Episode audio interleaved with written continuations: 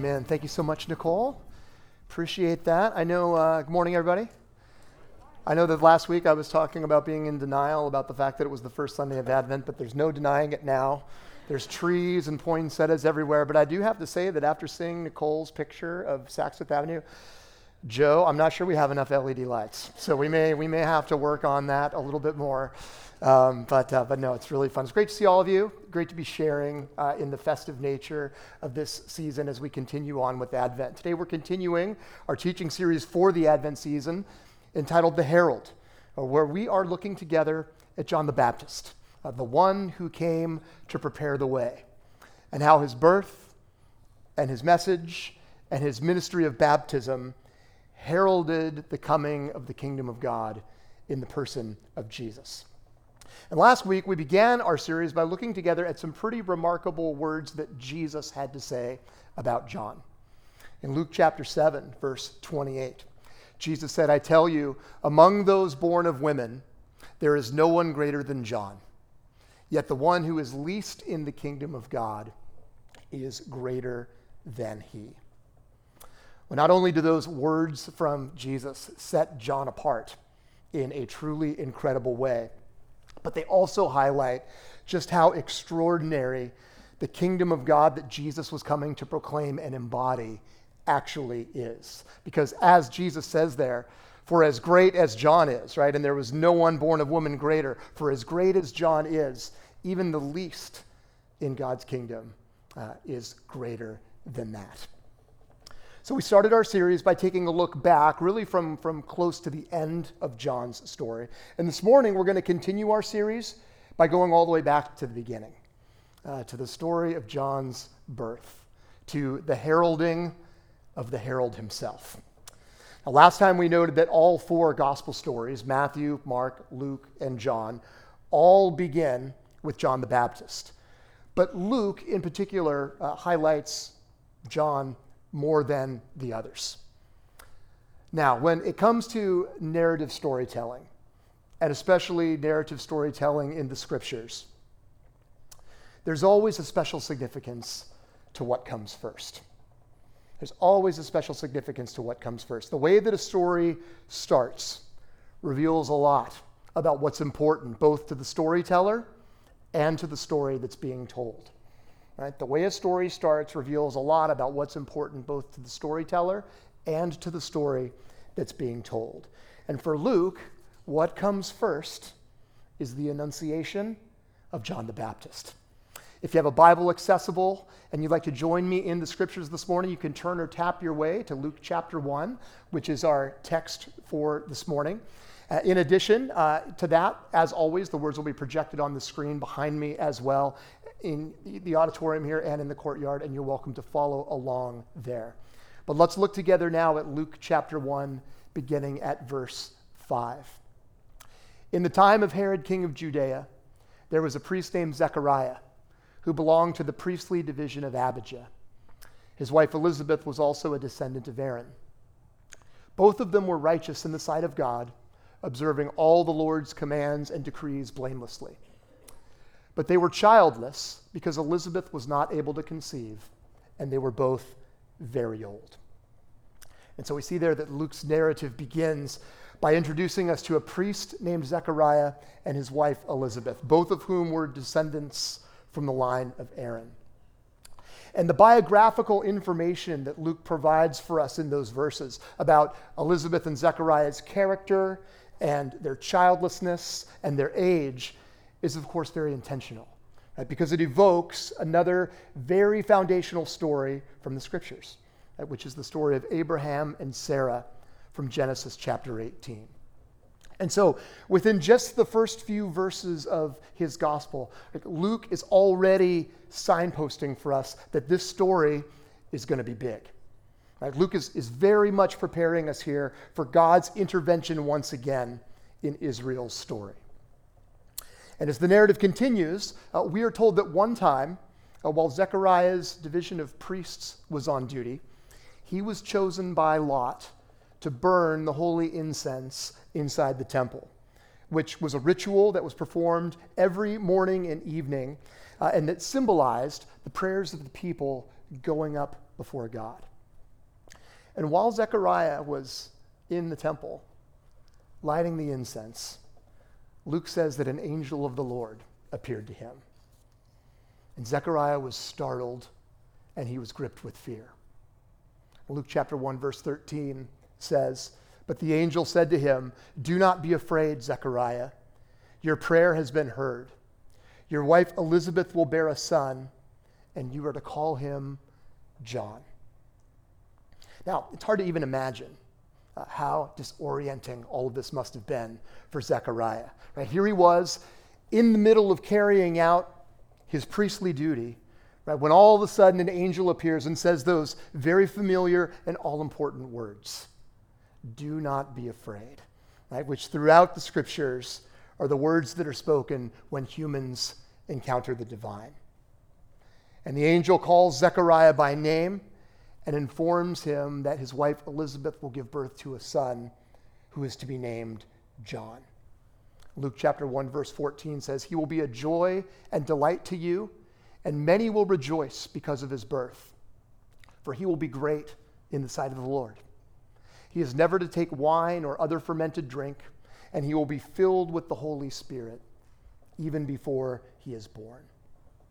And so we see in those first words from, from the angel the heralding of John's greatness. Right? The angel heralds John's greatness in God's sight. John will not just be a joy and a delight for Zechariah and Elizabeth, he will be a joy and a delight for Israel as a whole. He will be set apart, much as a priest, and he will be filled with the Holy Spirit even before his birth, which is something that we will see actually in a very tangible way later on in the story. And then in addition to the heralding of John's greatness, we also have the heralding of John's mission. Right? The angel heralds John's mission. Look at Luke 1, verse 16. It says this He will bring back many of the people of Israel to the Lord their God. And he will go on before the Lord in the spirit and power of Elijah to turn the hearts of the parents to their children and the disobedient to the wisdom of the righteous, to make ready a people prepared for the Lord. And so we see there that John's mission will be to bring the people of Israel back to God. He will go on before the Lord in the spirit and the power of Elijah, and the goal of his ministry will be to make ready a people who are prepared for the Lord. John will prepare the way for the Messiah. And so this is huge news, right? Not simply for Elizabeth and Zechariah, but for all of Israel. Now, uh, given both the difficulties that he and Elizabeth had had over the course of their lives trying to conceive, and the fact that God had been silent for hundreds of years, it's not surprising that Zechariah was skeptical about all of this in the moment. And so he asks the angel for a sign. Luke chapter 1, verse 18 says Zechariah asked the angel, How can I be sure of this? I am an old man, and my wife is well along in years. And the angel said to him, I am Gabriel. I stand in the presence of God, and I have been sent to speak to you and to tell you this good news. Okay, so we talked earlier about that narrative move that Luke made to evoke the story of Abraham and Sarah as a way of heightening the significance of this story. Right? Now, with the angel identifying himself as Gabriel, Luke really doubles down on that because Gabriel is the same angel who appears in the book of Daniel to reveal a glimmer of hope for Israel at the far, far end of the tunnel of exile. And Gabriel's appearance now, again in this story, evokes all of that. Right? It creates a sense of, of anticipation. It creates a sense of it creates a sense of anticipation. A sense of anticipation that this story is going to be about that long awaited light of hope that God had promised actually coming into view. Well, as Gabriel continues in verse 20, he does give Zechariah a sign. Uh, and I think it's safe to say uh, that probably was not the sign that Zechariah had in mind. Gabriel says in Luke chapter 1, verse 20, And now you will be silent and not able to speak until the day this happens, because you did not believe my words, which will come true at their appointed time. Right? And so Zechariah has this incredible experience. Right? He gets this amazing news, but he can't tell anyone because he can't speak. And I love the way that Luke describes this in verse 22. Luke 122 says that when he came out, he could not speak to them. They realized he had seen a vision in the temple, for he had kept making signs to them, but he was unable, he remained unable to speak. And so Zechariah comes out of the temple after all that's happened and immediately finds himself in the most impossible round of charades ever. I mean, uh, how would you even begin to explain the appearance of the, angel Gabriel, like, let alone the message that he had given, by only using your hands and arms? I mean, this must have been something to see. Well, even though Zechariah was rendered mute, Luke says that he nevertheless finished his service in the temple before returning home.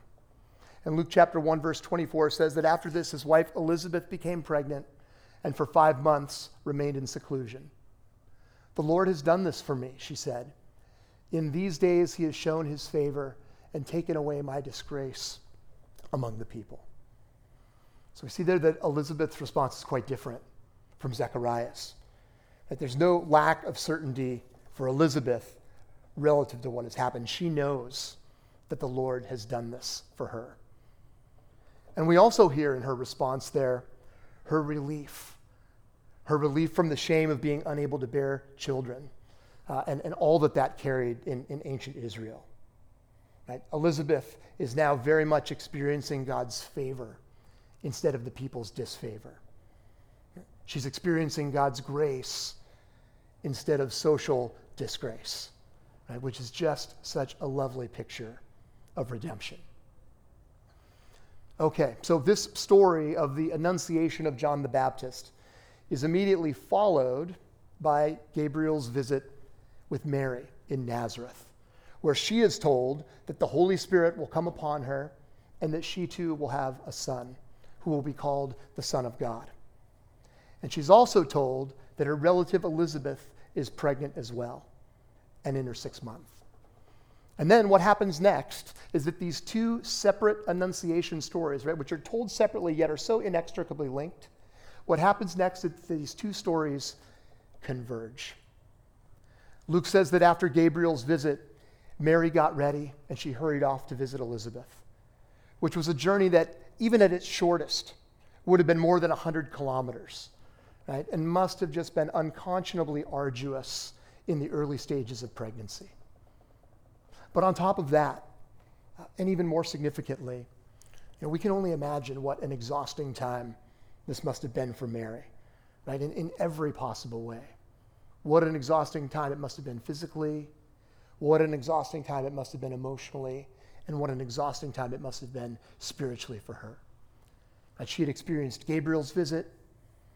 There were all the things that she needed to sort out relationally with Joseph. There were all the things that would have needed to be planned. Uh, the, the unimaginable stress of living with the shame of being pregnant out of wedlock. And all of that makes the reception that she receives when she arrives at Elizabeth's home uh, even more beautiful and profound. Luke chapter 1, verse 41 says, When Elizabeth heard Mary's greeting, the baby leaped in her womb, and Elizabeth was filled with the Holy Spirit. And that's so amazing, right? When Elizabeth heard Mary's greeting, John leaped from deep inside of his mother's womb in response to the presence of the Messiah. Right? And so, in addition to the heralding of John's greatness, and in addition to the heralding of John's mission, we also see the heralding here in a truly amazing way of John as prophet. Right? We see the heralding of John as prophet as he identifies the presence of the Messiah from his mother's womb. And Gabriel had told Zechariah that John would be filled with the Holy Spirit even before he was born. And now Elizabeth is filled with the Holy Spirit too. and she blesses both Mary and Jesus. Luke 142 says in a loud voice, Elizabeth exclaimed, Blessed are you among women, and blessed is the child you will bear. But why am I so favored that the mother of my Lord should come to me? As soon as the sound of your greeting reached my ears, the baby in my womb leaped for joy. Blessed is she who has believed that the Lord would fulfill his promises to her. And, and so John the Baptist is not even born yet. And the narrative heralds him as prophet. He's already using his prophetic voice and fulfilling his prophetic role of preparing the way. All right, so we talked earlier about the significance of what comes first in a narrative. Another way that narratives communicate emphasis is through how much space is given to a particular thing. Narratives communicate emphasis by how much space is given to a particular thing. And it's interesting, when it comes to the story of John the Baptist's verse, birth, two verses are devoted to the event itself, while seven verses are devoted to the story of his naming, which is the narrative's way very much of signaling to us just how important this story of John's naming is.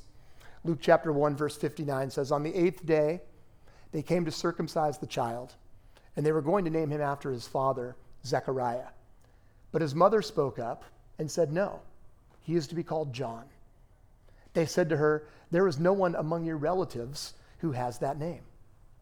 And so, you know, we see there that, that at his circumcision, Elizabeth and Zechariah were planning on naming John, uh, naming their child after his father. But then all of a sudden, Elizabeth objects and says that she's, he's supposed to be called John.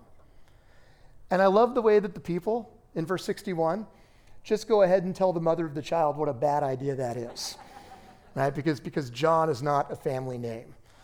You know, some, some aspects of human nature just never change, right? Sometimes uh, we just can't keep ourselves from sharing our opinion about something, whether or not it's been requested, right? Uh, but of course, no one here has ever done that, right? Absolutely not. So there's this crazy public discussion going on about the naming of Elizabeth and Zechariah's child. This might make you thankful that you didn't live in the ancient world. There's a public discussion about the naming of the child. And then verse 62 says, Then they made signs to his father to find out what he would like to name the child. He asked for a writing tablet, and to everyone's astonishment, he wrote, His name is John. Immediately, his mouth was opened and his tongue set free, and he began to speak, praising God. All the neighbors were filled with awe, and throughout the hill country of Judea, people were talking about all of these things. And so, at the very moment that Zechariah confirms that the child is to be named John, he is also able to speak. And Zechariah praises God, and all the neighbors who thought the, who thought the name was such a bad idea were filled with awe. And Luke chapter 1, verse 66 says, Everyone who heard this wondered about it, asking, What then is this child going to be? For the Lord's hand was with him. And so there's a definite sense of curiosity as the news of this incredible story spreads. Right? There's something special here, something auspicious about John's coming. And it caused people to ask, what then is this child going to be? What then is this child going to be? And the answer to that question, actually, is embedded in John's name. The answer to that question is embedded in John's name, which is precisely why the story of his naming is so significant and why Luke gives so much space to it. The name John means Yahweh is gracious. It means Yahweh is gracious. And it very much heralds the nature of his ministry. Right? John's name itself is a pointer to his prophetic role. It's a pointer to his prophetic role as the forerunner and the herald of the one who would usher in the age of grace. It's a pointer to his role as heralding the one who would usher in the age of grace. The theological definition of grace is unmerited favor. Right? Or, as my fourth grade Sunday school teacher, Mr. Cooper, taught us, at a much more street level, in a much more street level way, grace is when somebody gives something to you and they don't expect anything back. And so John came to prepare the way for God's grace. He came to prepare the way for God's unmerited favor. He came to prepare the way for the gift of love that was coming in Jesus. You know, the Christmas season is a season where there's a lot of emphasis that's placed on giving. Right? There's a lot of emphasis placed on giving at Christmas time. And that definitely is a really beautiful and important part of the season. But the meaning of John's name and the foreshadowing that it provides for us about the nature of his ministry also importantly reminds us, I think, that Advent is also a season of receiving. Right? Advent is not solely a season of giving, it's also very much a season of receiving. And part of the preparation that we are invited into involves preparing to receive and experience God's grace in its various forms. A part of the preparation that we are invited into during Advent involves preparing to receive and experience God's grace. Whether that is receiving and experiencing God's grace in the form of belovedness, or whether it's receiving and experiencing God's grace in the form of acceptance,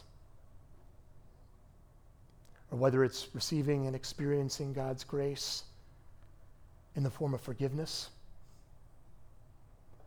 or receiving and experiencing God's grace in the form of healing, or in the form of joy, or in the form of peace, or in the form of community or even simply receiving and experiencing God's grace in the form of God's presence itself. And I don't know about you, uh, but for me, I often find that receiving is a lot more difficult than giving. I often find that receiving is a lot more difficult than giving. And it can be even more difficult to receive uh, when there's nothing that we can give in return, right? When we talk about something like unmerited favor, it can be even more difficult to receive. Part of the difficulty with receiving, for me at least, is because receiving presses on my pride. It presses on my self reliance, presses on my desire to be self sufficient, it presses on my desire to provide for myself. And of course, that's precisely why it's so necessary for us to prepare. Right? Precisely why it's so necessary for us to prepare to receive. So necessary for us to prepare to receive and experience God's grace. Right? Because the story of John's coming so powerfully reminds us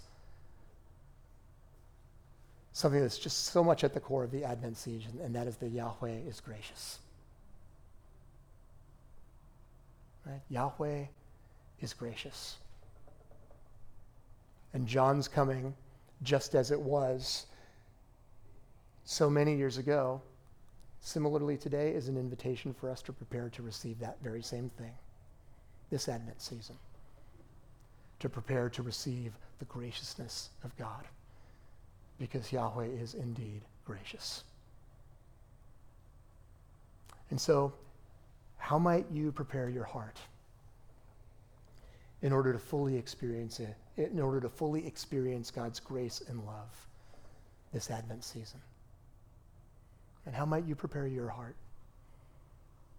in order to fully experience God's grace and love this Advent season? Hey, would you pray with me? Our Father in heaven, we are so grateful this morning for the gift of your scriptures and for these stories that are from so long ago, yet continue to show us who you are, who we are, who you're calling us to be, and what it looks like to follow after you.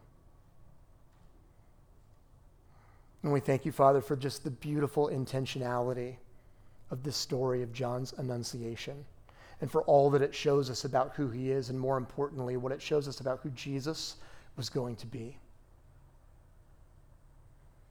And God, as we sit in this season of Advent, which always is a season where there are so many things going on, so much busyness, so many distractions, so many things to do. Lord, we're grateful for the reminder of the emphasis of preparation. That in the same way that Israel needed to be prepared for the coming of the age of grace, we need to be prepared for the coming of the grace of Jesus this Christmas. And so, Father, we open ourselves this morning to prepare. Thank you for the reminder that Yahweh is gracious. Spirit, I ask that you would be speaking into each one of our hearts about what it looks like for us to prepare to receive what we need to receive. May you open us up. May you help us, Father, to see the amazing grace and love of Jesus in this season. Would you prepare us to receive and experience your grace? And we pray all this in the name of Jesus. Amen.